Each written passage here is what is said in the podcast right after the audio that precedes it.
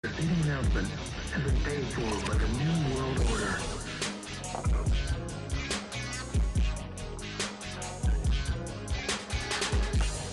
Yo,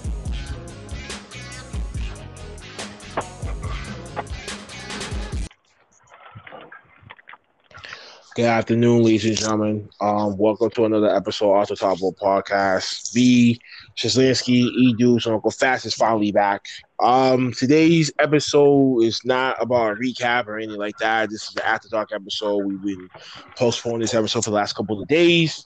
Um, but this is about the Undertaker retired um, as of Sunday when he um releases uh release a quote after me the, the last bit of the the final chapter of the Undertaker the Last Ride docu series, and um we are just coming together as a wrestling collective and just talking about the Undertaker's legacy, Undertaker's career.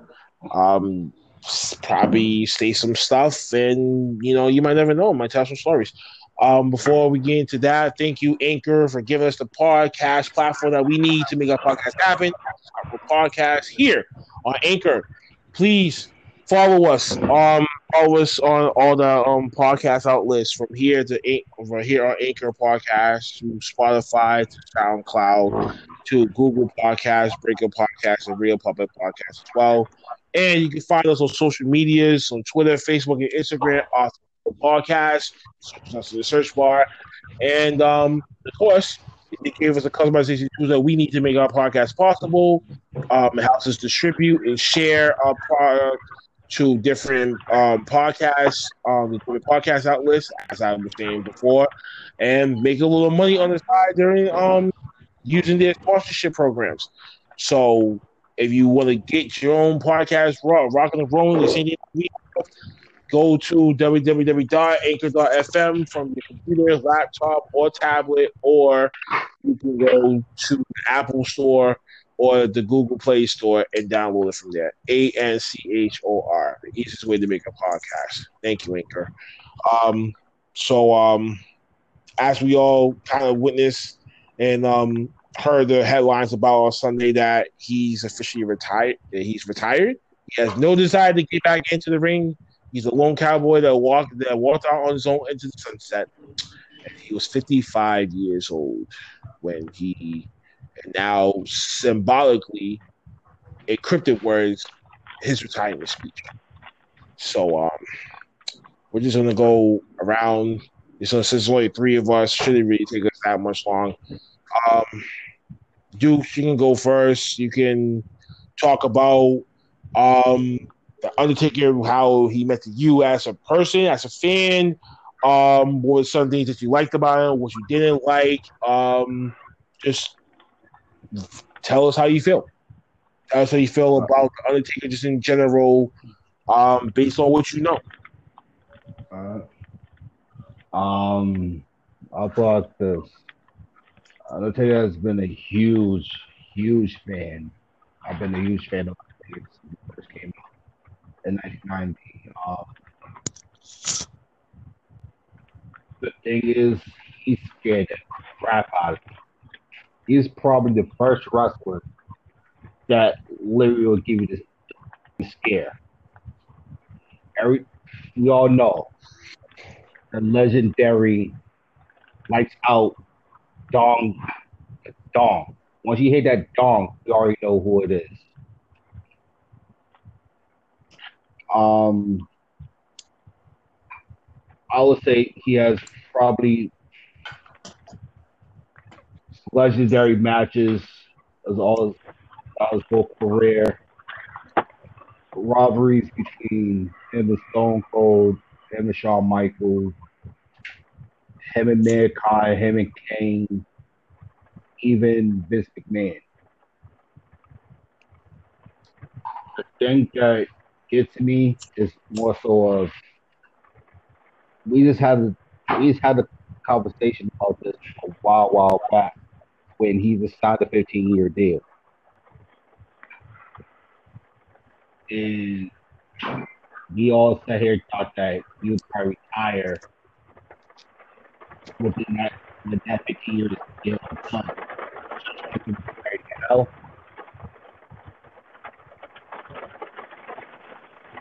Is it brings joy because he is probably the last much of our era to actually retire. And and I say say it before the last match.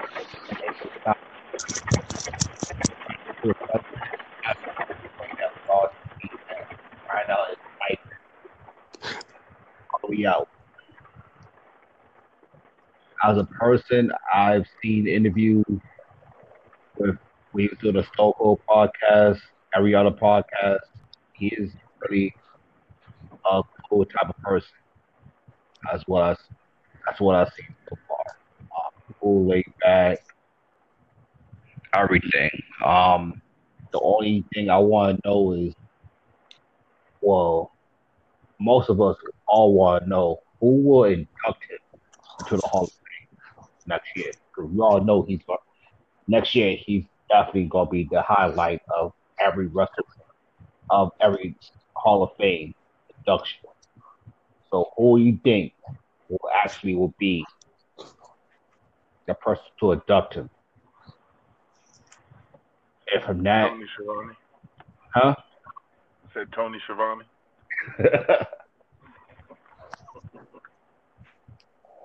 and for a second, I, I had uh, two people in mind, and if if he was still living, a third. The person, the three people I had is Vince McMahon Paul Bearer. and Kane. Because we all know Kane and Undertaker had probably the best rivalry out the Attitude Era. And just how the storyline took place between brother versus brother. And that and how he portrayed himself as the top dog in- in that locker room. You would not get anyone better than him.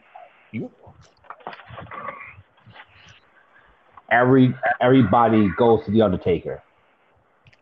Even I heard a story, and I found this. I found this completely utter a total shock.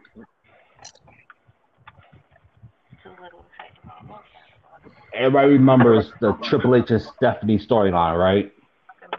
Of course. But did y'all know that Triple H had talked to the Undertaker?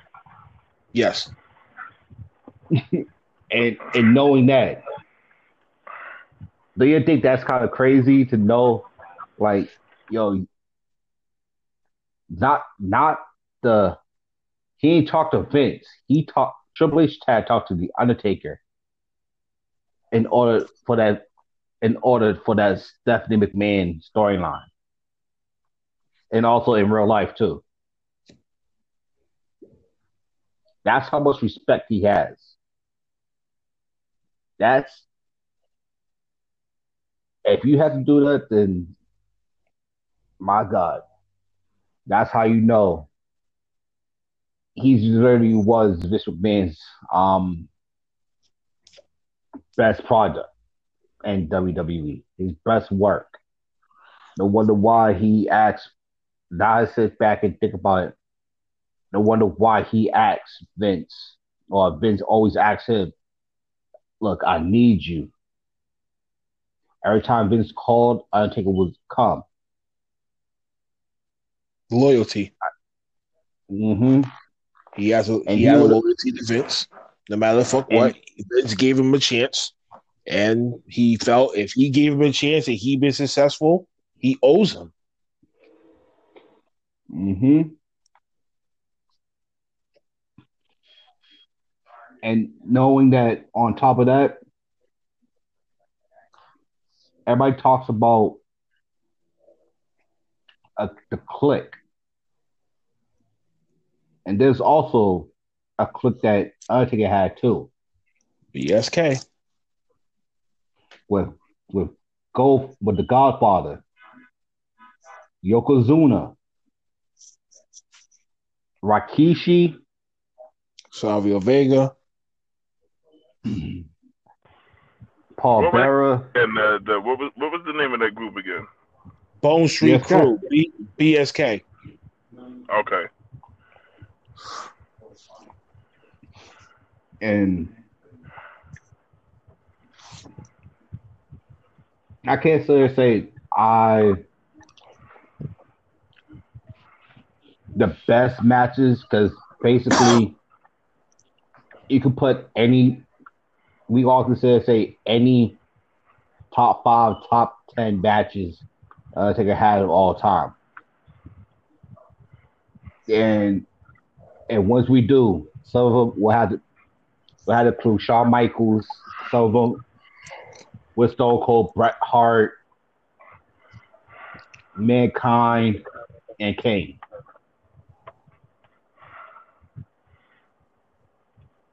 It's a well over, it's well worth it.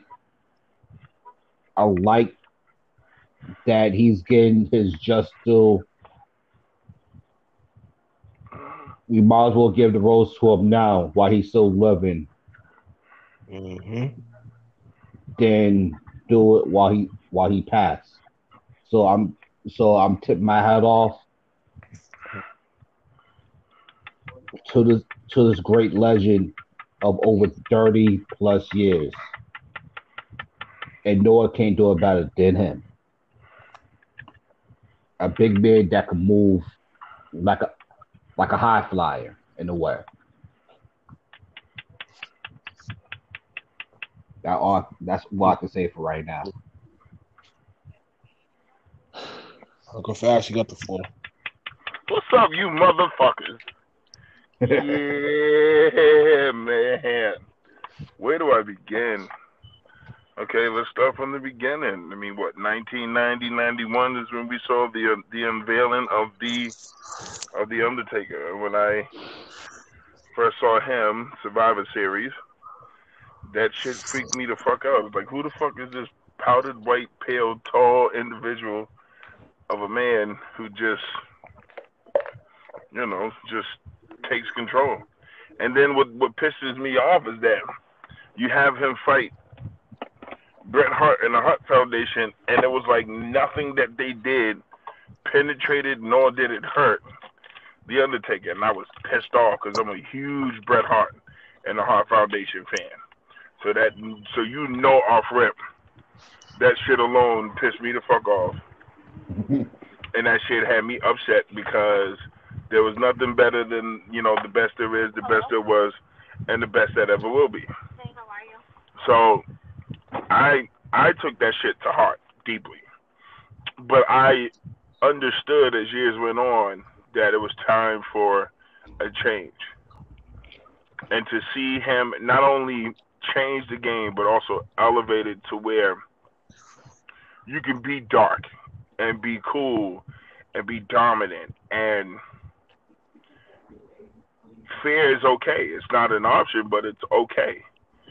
And just to be like the ultimate face heel or heel face, uh, and to not only be that, but also gain the respect from every fan, every wrestler, um, to not jump ship, to not pretty much give up. Like it speaks volumes. Thirty plus years of dedicating your your blood, sweat, and tears to a company that most people don't get that opportunity um, to do.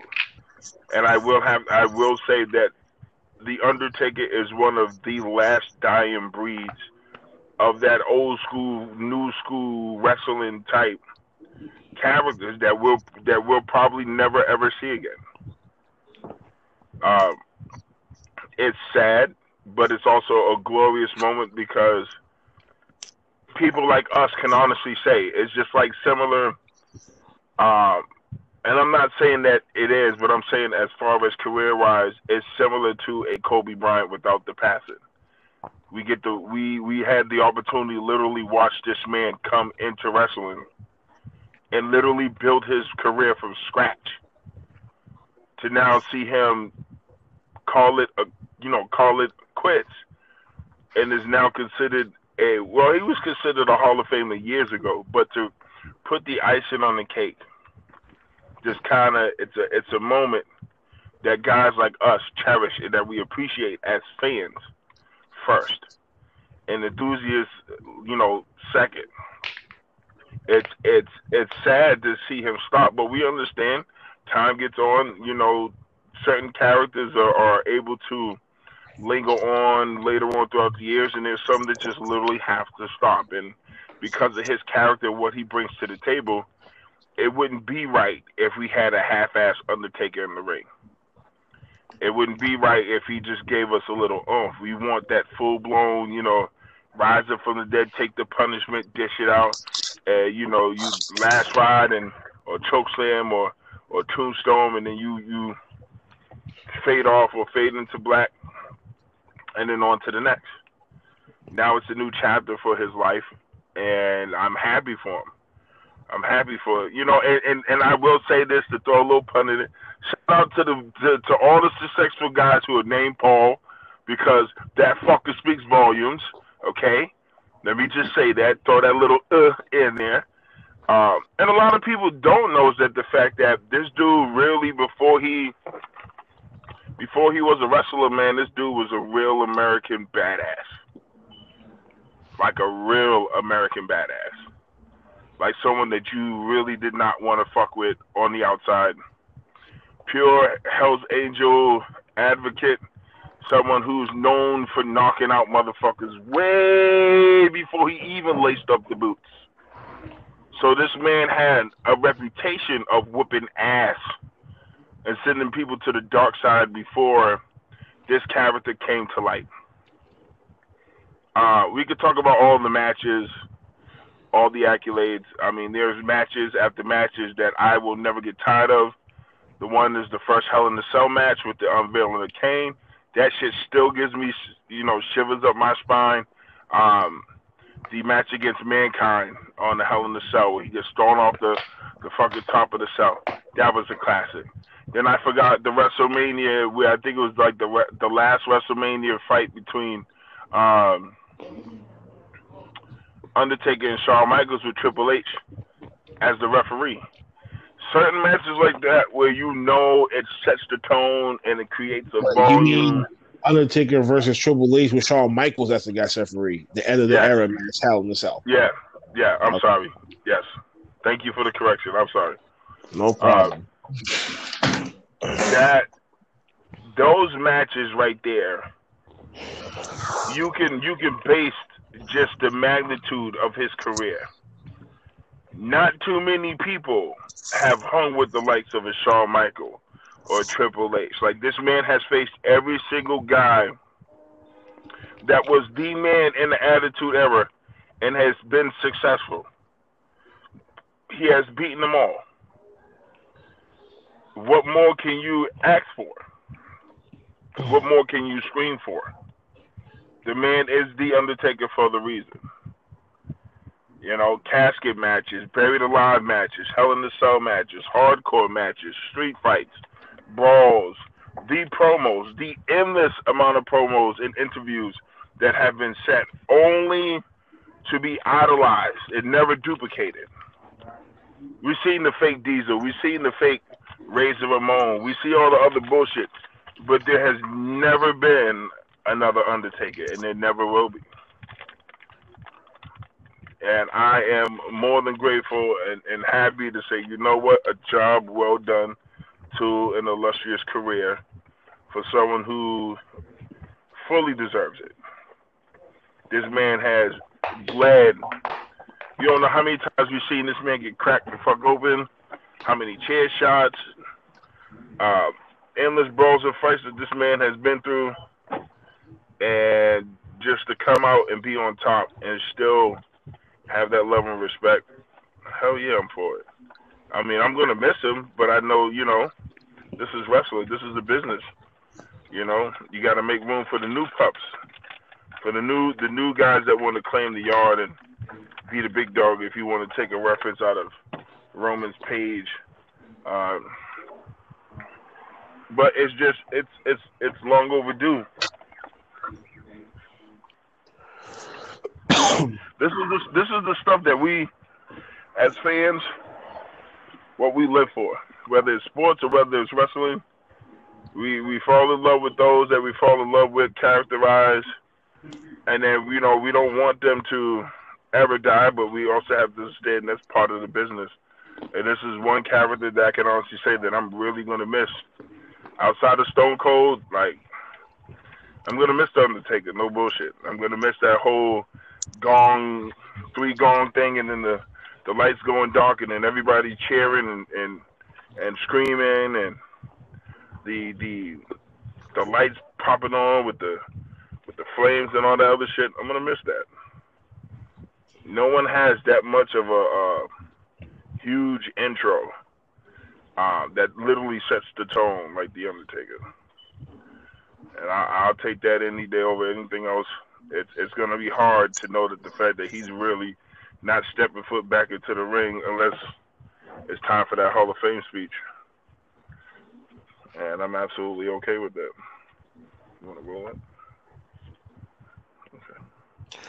Um, I don't I don't really have much to say after that, man. I just I just wish him, you know, the best after the, you know, after career after life career. He's married to Michelle, right? Yep. Uh, you know he's happy. you know he's happy. Everything's cool on that side. She get to have her baby back in one piece. Oh yeah, she's happy. She's not playing no games. That woman is so secured and, and, and, and so well taken care of, it's not even funny. And you're right, that that was Vince McMahon's little little little you know, that was his go to guy. Outside of Shawn Michaels and a couple other guys, um, you'd have to put Undertaker as one of the the guys that that Vince McMahon has coddled for over 20 years. Uh, you can just tell just just you can just tell just by how he treated Undertaker compared to everybody else. You know what I'm saying? So I mean, you you bring in somebody that not only helps you save a company, but he also elevates the company, revitalizes the company.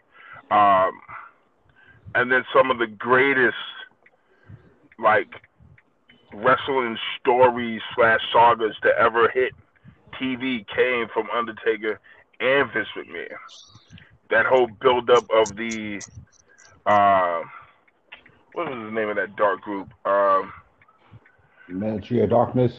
Yes, Ministry of Darkness was one of the biggest things that that helped catapult his career and also like show everybody how sadistic and crazy Vince McMahon will go to not only boost ratings but to make light of everything else. And um, when you got someone who sees that vision and, and is on board with it and sells it to the T, like we didn't know that Vince McMahon was behind that shit.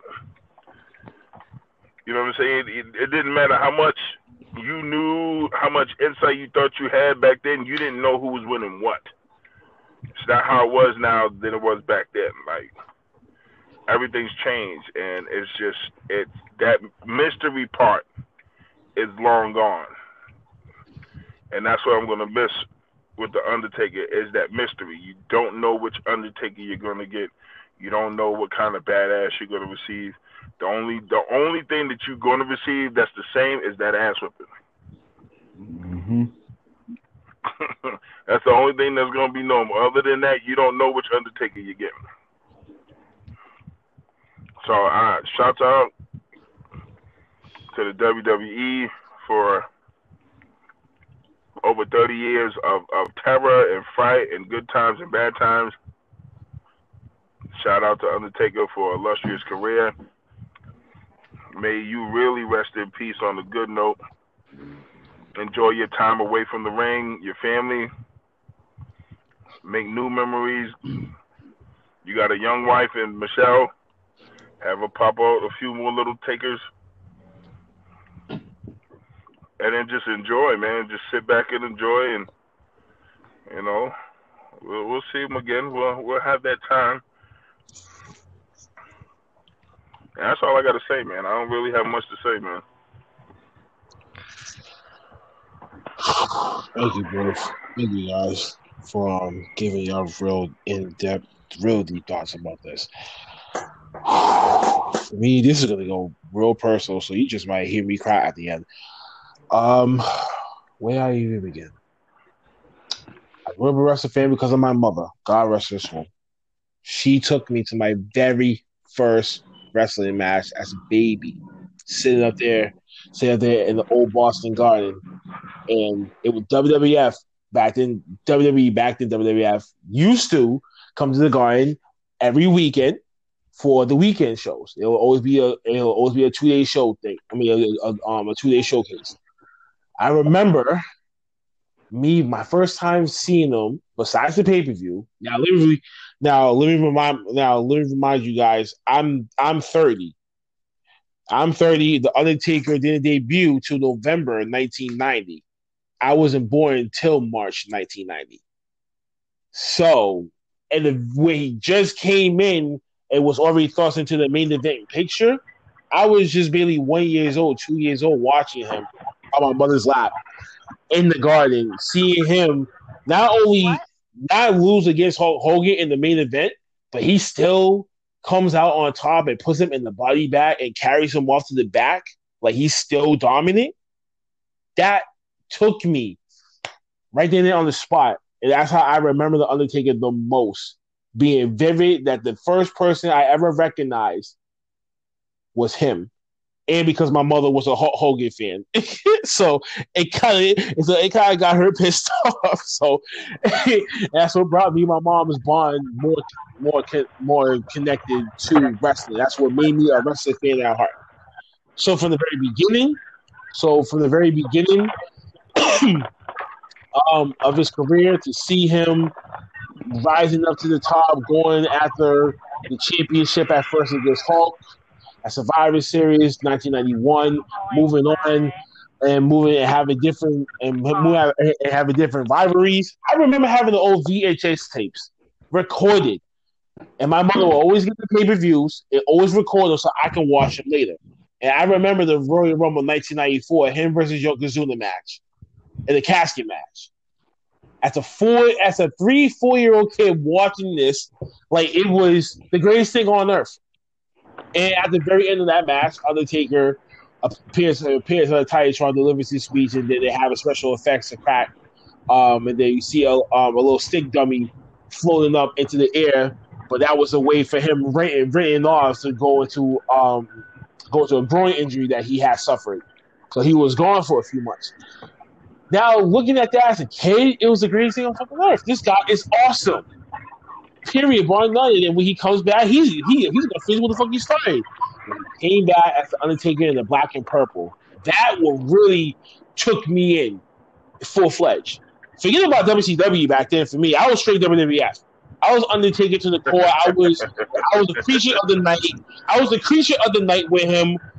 I was I was there for the mankind rivalry, the Goldust rivalry, which people don't really don't really know, but they should really pay attention to. Really go back in mm-hmm. 1996 and look at those rivalries that he had. Those were actually underlying classics. In, in me, I mean, in my heart, I, I mean, like from, I mean, from, I mean, well, from my heart. I don't know about everybody else's, but then as I get older and the action era kicks in, you see him change and more of it started being more talking, more dialogue then you're really hooked. Oh my god. We didn't know that he can talk. I mean, we knew that he can talk slow, slow and steady, but we didn't know that he can really, really hit you with some shit. So as an eight year old, you're like, damn, this is great. And more importantly, who can forget WrestleMania 14? One of the greatest nights of my life. Somehow, some way, my cousin and my sister teamed up to find two tickets I don't know how the hell they did it, but I was up there in that balcony seat, nosebleeds of WrestleMania 14, three days after my birthday in 1988. Ooh. I just turned eight years old, so I was ecstatic. And seeing Undertaker coming out gave me goosebumps. I still, I mean, I lost my fucking camera that night. I was pissed off. I was so mad. so I cried. I mean, I cried, I cried, but then my sister, my cousin had told me he was like, "There's going to be other times that you might see him in person, so you might get, so you might get a picture with him later." Always thought about that, but that somehow never happened.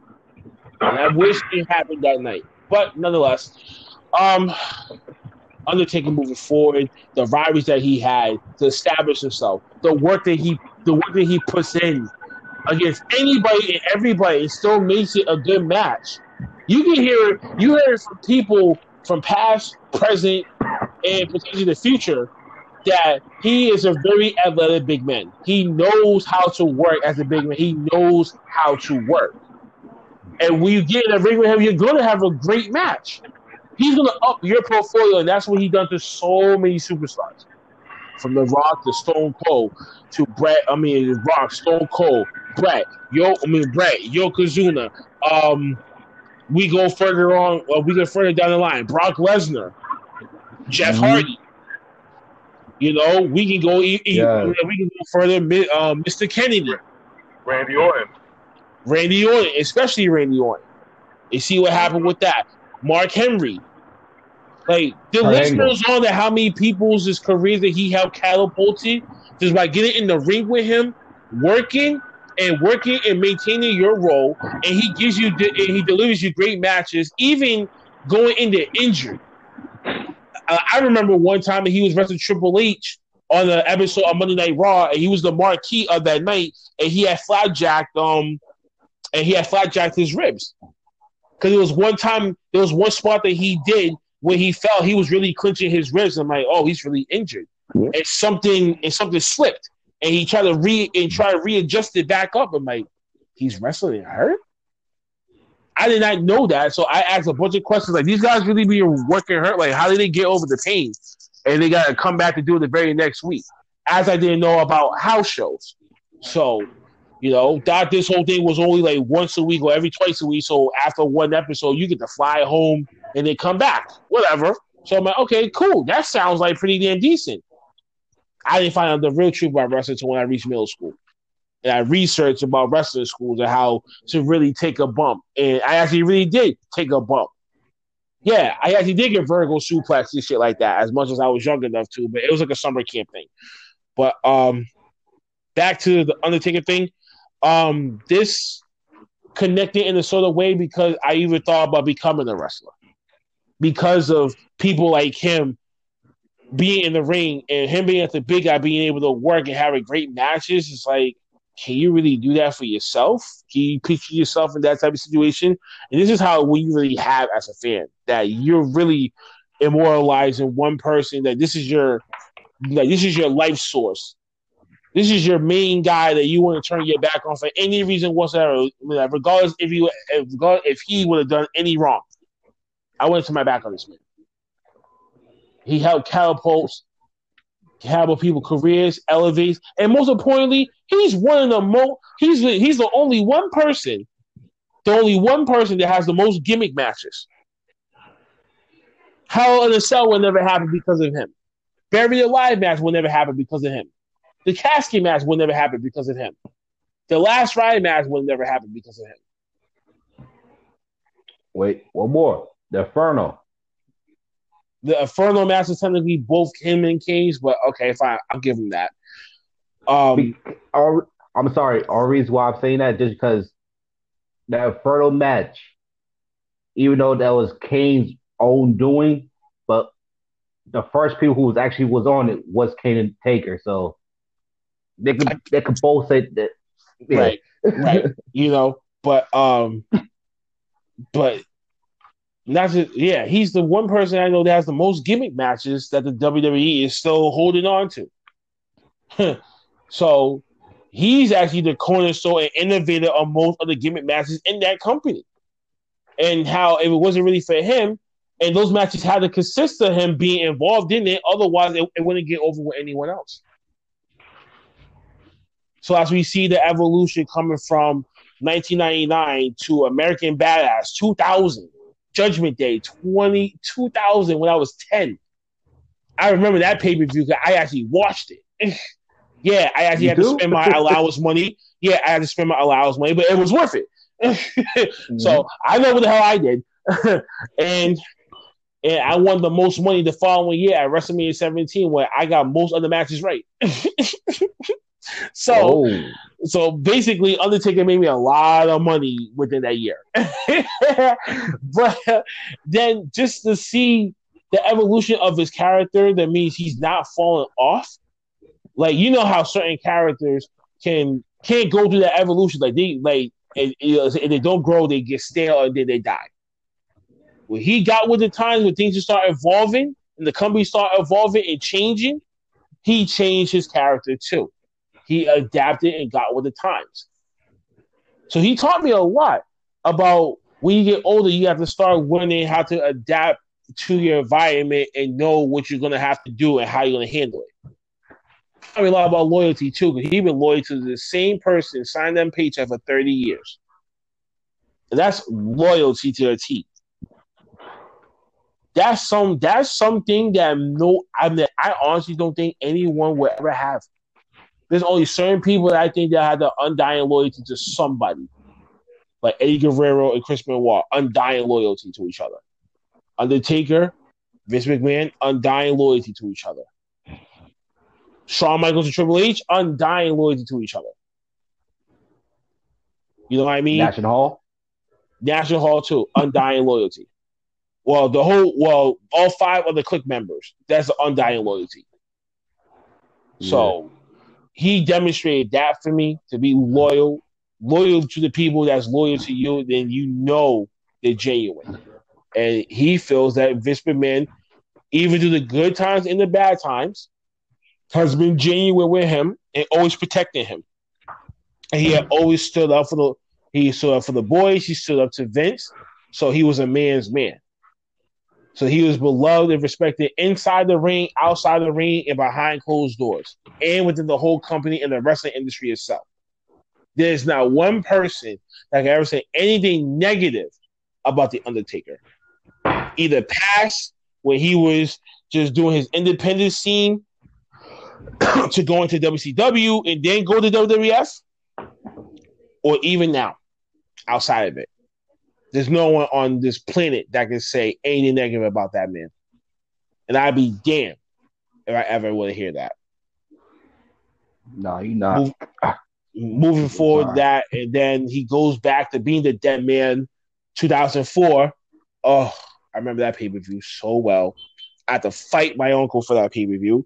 Then on top of that, I did some dumb bullshit the month before that. I dug February like the worst month of my of any year that I ever have. So I'm gonna just I'm gonna just air this out. I ordered a bunch of porn on there. I try to pretend that I didn't do it. Okay. That's it. That's how I was exposed to sex through porn. and that wasn't because of the whole Comcast cable boxes. It was before when the black boxes had to be signed on them things. Okay. So that's just getting it out the air now. so I had to fight for my uncle. I'm like, yo, I'll give you whatever birthday money I get. I just need to watch cable view. And he actually made it happen. Thank, thank you. 13, 14 years old with PBD strikes. and this was before high school. So this wasn't this wasn't before this wasn't before I met you. so just just, look, just know good. that. Just know that. Just know that. oh God. Thank Yeah, God that just- Paul thank God Paul ain't here either. Otherwise I would have to really like cut myself off. Look, but it's um, all right. It's all right. Your secret Listen, safe with see, me. okay, that, shut up, whatever. but I already, I already know some shit about you through Tally, so let's not go there. So back to the Undertaker, yeah. So back to the Undertaker stories. Um, Ah, yeah. So this is when he went back to be the dead man. this is when he went back to being the dead man. Um, the dead man to go back to face Kane at WrestleMania 20. What a great pay per view that was, just all around. Um, then we see the rivalries. Now this is where, um, from that point on, there was small rivalries like Heidenreich, and stuff like that. Randy Orton was the big one that kind of like stood out. But to me, And, and we want to dig through my favorite matches, which I'll go by timeline wise. Okay. Mankind versus The Undertaker, King of the Ring 1996. Then again, Okay. at, at Buried Alive for the um, casket match. I hated the Survivor Series match. That was complete bullshit, even though the interest was ill, but the match sucked. I'm sorry. sorry, Undertaker. Um, WrestleMania 13 against Sycho Sid, boom, when he actually Ooh. won the title. Yes, thank you. Um, the month afterwards against Mankind when he smacked the steel steps onto his face and then he crashed and then he crashed head first um, into a table. That was great. Him and Mankind, that their chemistry was awesome. Fast forward to SummerSlam 1996, Undertaker versus Bret Hart. That was a great matchup. As a seven-year-old watching that, it was great. It was perfect. Except for except for the Shawn Michaels part. Shawn Michaels, I I hated that prick back then. Just like everyone else did, I hated him back then too. um, fast forward to, I guess, well, WrestleMania 14 because I was actually there in the building to actually go through that experience. Um, then there was, of course, you know, the King of the Ring match. Um, I mean, the King of the Ring pay per view, Hell in the Cell, thrown off the uh, thrown off the cell, Don't So- worry about it. thrown off the cell.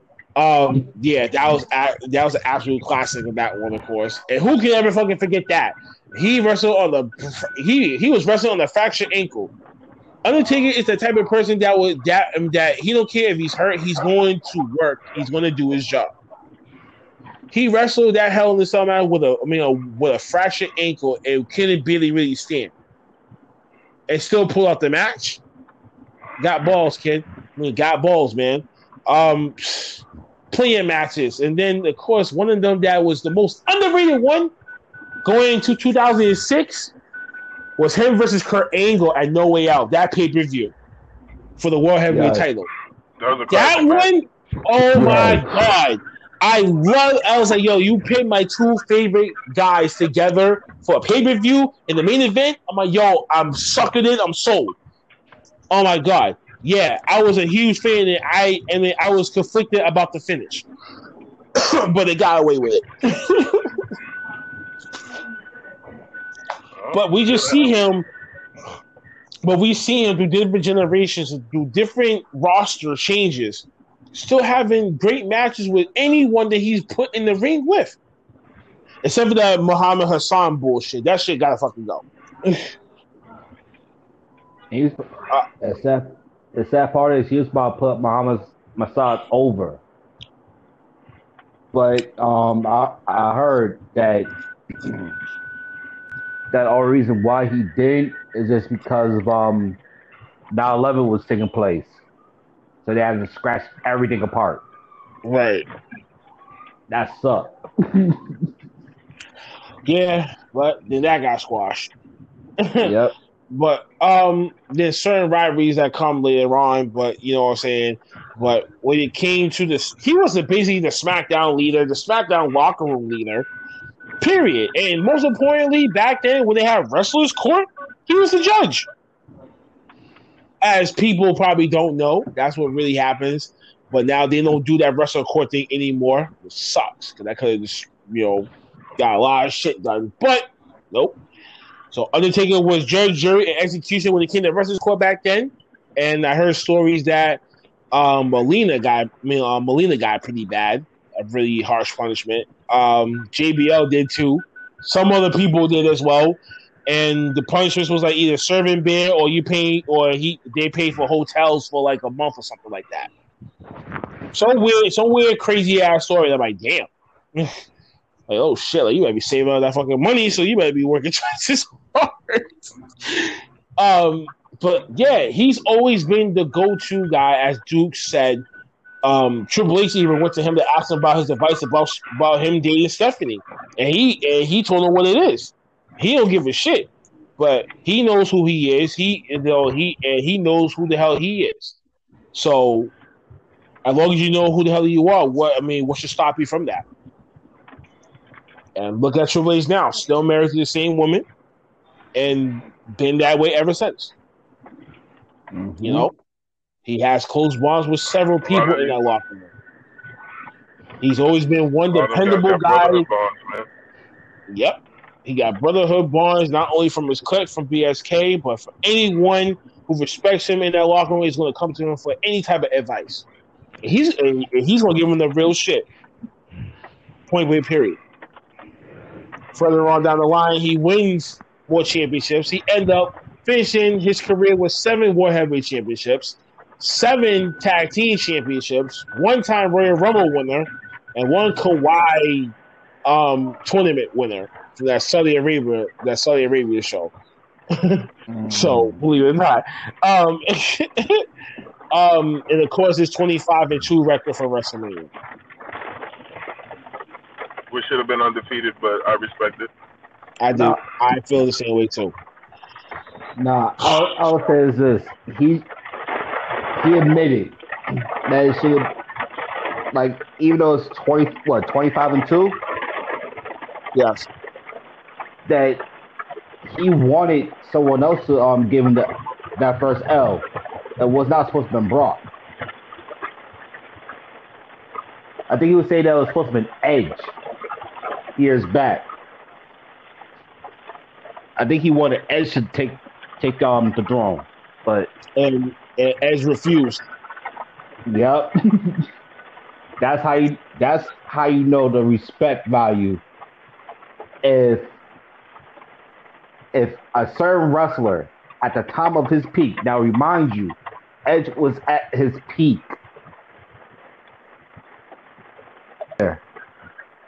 And not and just refuse to take a dub to a legendary person like Undertaker, that tells you something. Who here would have? Who here would have took that? If someone told, if someone told you, and you're your prime, that you go against Undertaker at WrestleMania, and you're supposed to, and you're supposed to take the victory, No. would y'all do it? Nope. No. Nah, I don't want the backlash afterwards to be like, you don't even deserve to even be that. Da, da, da, da. The backlash that comes afterwards.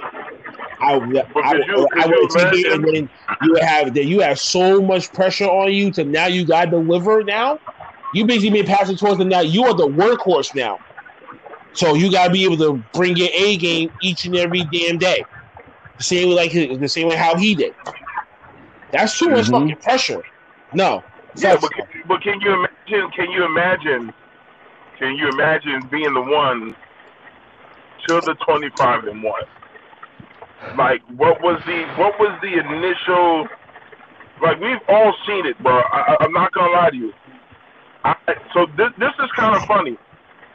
I I was supposed to watch that WrestleMania, and something inside of me told me not to. Some deep down inside said, "Bro, do not watch this WrestleMania.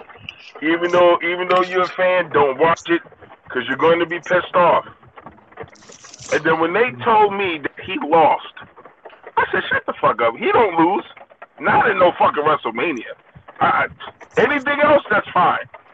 Not in the WrestleMania." I went back and I literally watched every fucking match that led to this match. Mhm. And when I saw the way he took that first fucking official like power bomb and F five, I was like, "Yep, I'm all set." I, I said, "I'm glad I didn't watch it because it was like he's not himself. You're facing someone who's not only hungry, but someone who wants to prove himself as the dominant fucking man in wrestling."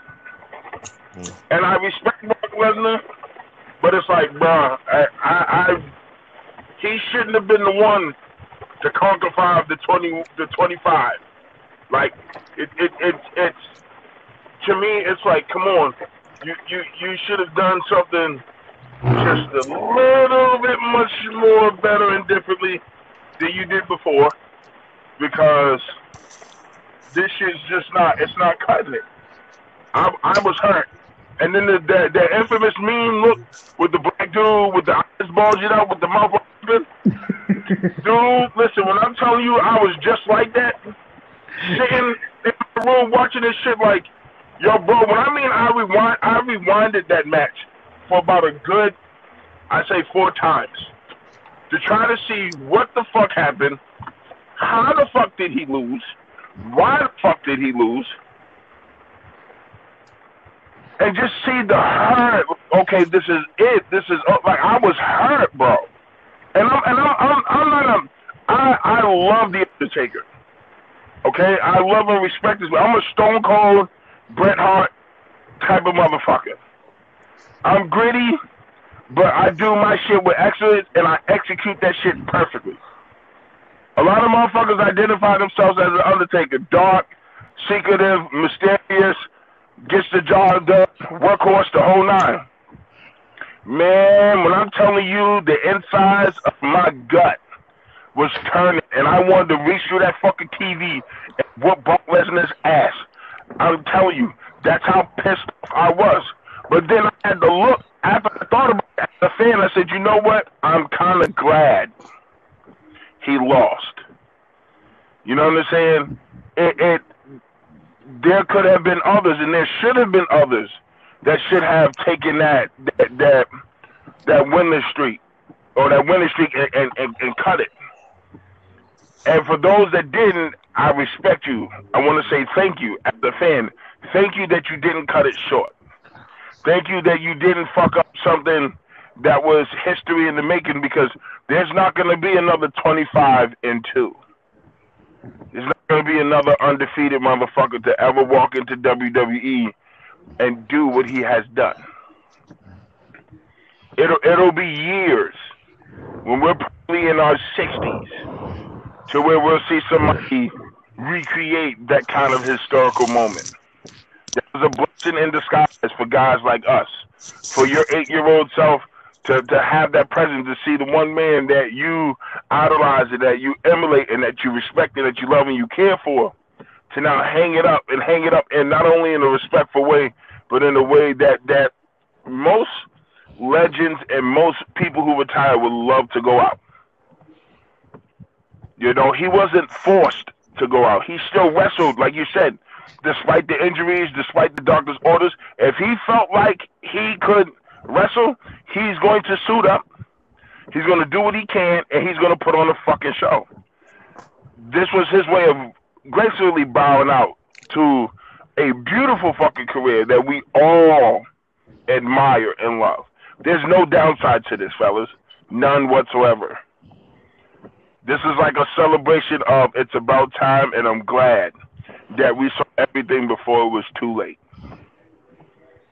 Now, before I get my final thought, I'm gonna get my final thought on the show. We're gonna wrap it up here from that point on. Um, before I Deuce came in and all this shit, you know, started coming out in the middle of my stuff.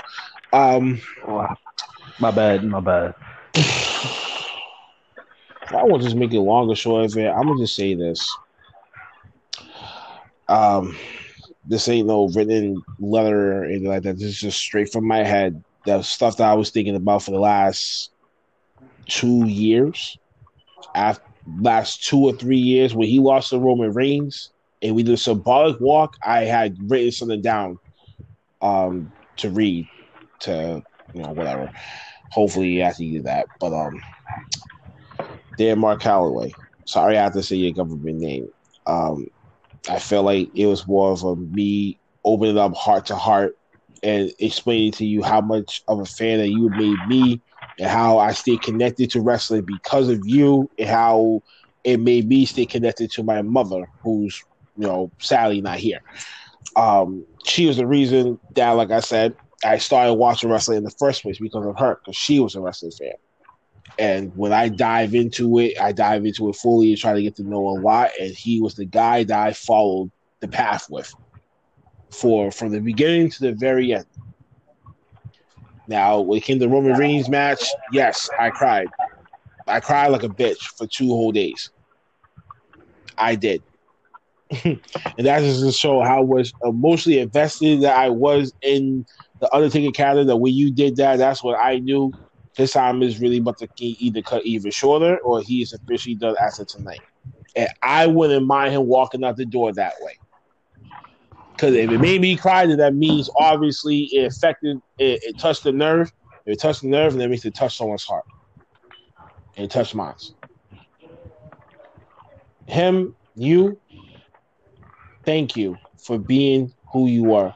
Thank you for being, thank you for your morality of bringing that mentality into the wrestling industry and teaching us, the fans, but more importantly, the wrestlers, how to properly work and work the old school way. And sometimes even even a little swag of the new school way can help too. You said rules and standards, and you keep that you keep that tradition alive as long as you can. You pass on to the next generation, so this so this thing keeps growing and stays normal. To me, wrestling is normal.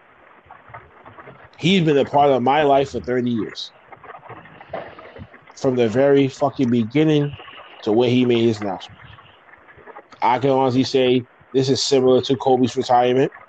To me, it felt the same way as Chris, I mean, uh, as Paul Pierce's retirement, because you follow that man's career from from the very beginning to the very end, like I did too, as an eight year old, watching him play. It affects you too. You know, there's only a few people I actually like, you know, say shed, shed tears for them. Like, damn, we grew up. It's like you grew up with him, or grew up with that person. That person became like a part of your family because you're so used to seeing them. Now we're not to see him anymore. I study, applaud you for your illustrious career, for always standing up for what you rightfully believed in, and always standing up for the guys like us that's trying to make it in and trying to work hard to be better, to work, I mean, to be better, to be better wrestlers, to be better people, and to stand for what we rightfully believe in. He stood up for the people in the locker room, in the office, and even in you know, and even to Vince. He he wrestled. He would wrestle when he was hurt, and he would even put over anyone if it, if, if it was rightfully plausibly so. Mm-hmm. To me, he was the man's man. Inside out, inside the ring and outside of it. He's the reason why that my love for wrestling still stays the same because he was my all-time favorite. Not because of his personality, but everything about him as a whole. There's only one person that you could be like, he's a role model to you, or he's some type of influence. He's that.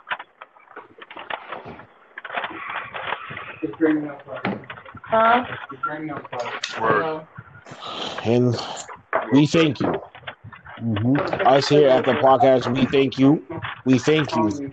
We we appreciate and we love everything that you brought to the table from the very beginning, to all your accolades, to all the good, to all the good, and the bad, even to some of the crazy and fun times from.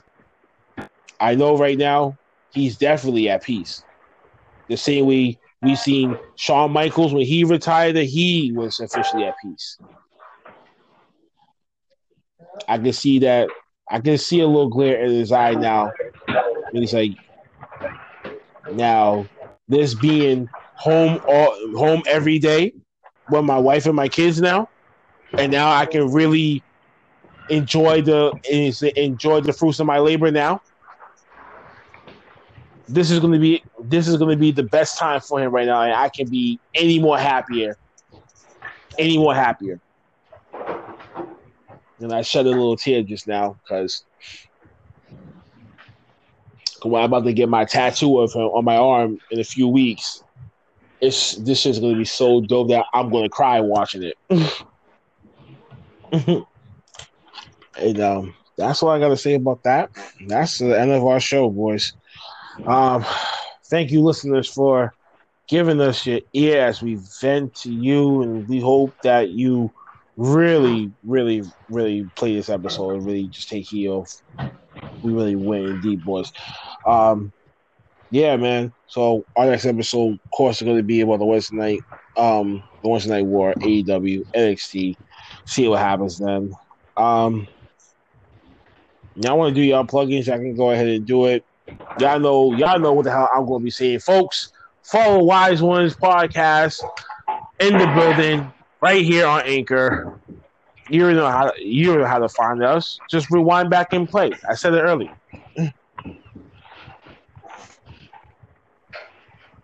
This is a great career, man. Thank you for everything. Thank you, Taker, for allowing us to do this. Uh, thank you guys for giving your input and your feelings. You know, as far respect, there's number love on this side. And to all the listeners, please keep listening. Please give back the positive feedback. Even if it's negative, keep it positive. All feedback is good feedback. All you haters, keep hating because we love it. The more you hate, the more we laugh and we keep going.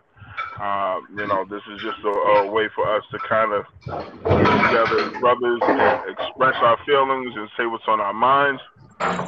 And just know that this is talk. You know, this is just opinions, respected opinions on all sides. Um, so shout out to the team, man. You know, the, the more we the more we do, the stronger we become, the better we are as people and as human beings, man. One love to all y'all, man. Um, I'm.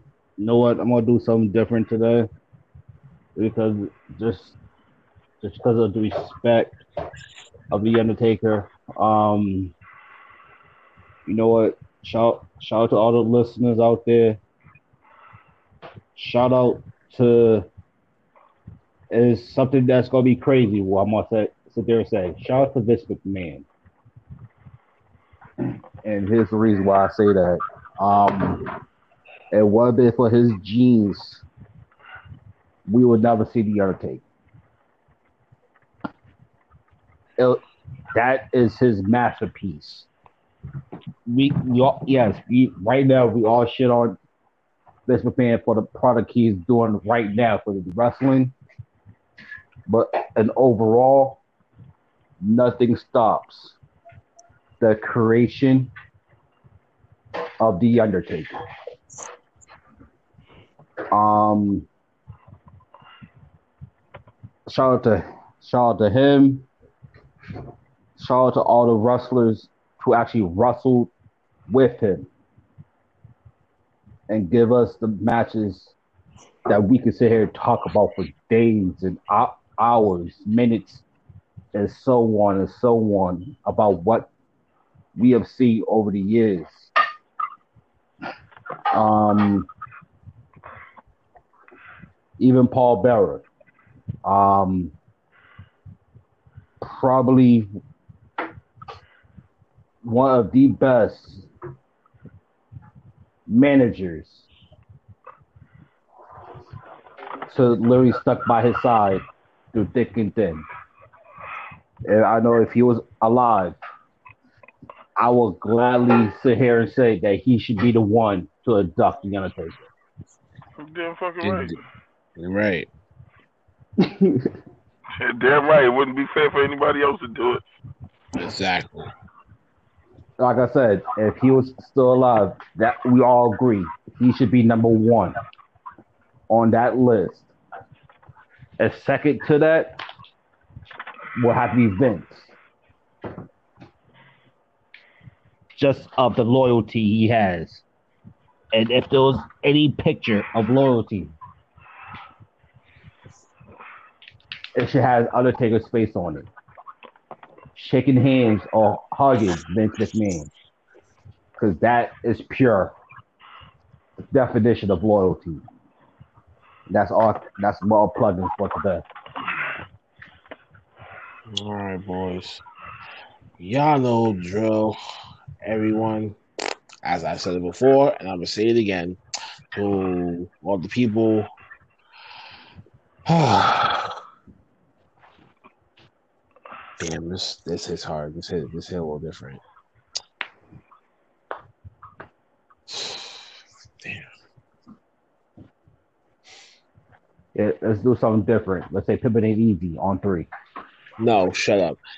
Hashtag thank, hashtag thank you. Hashtag thank you, taker. Yeah, someone once told me, once told you, once told many people around the world with the black boxing republic, and now he's a judge. Take care of yourself and each other.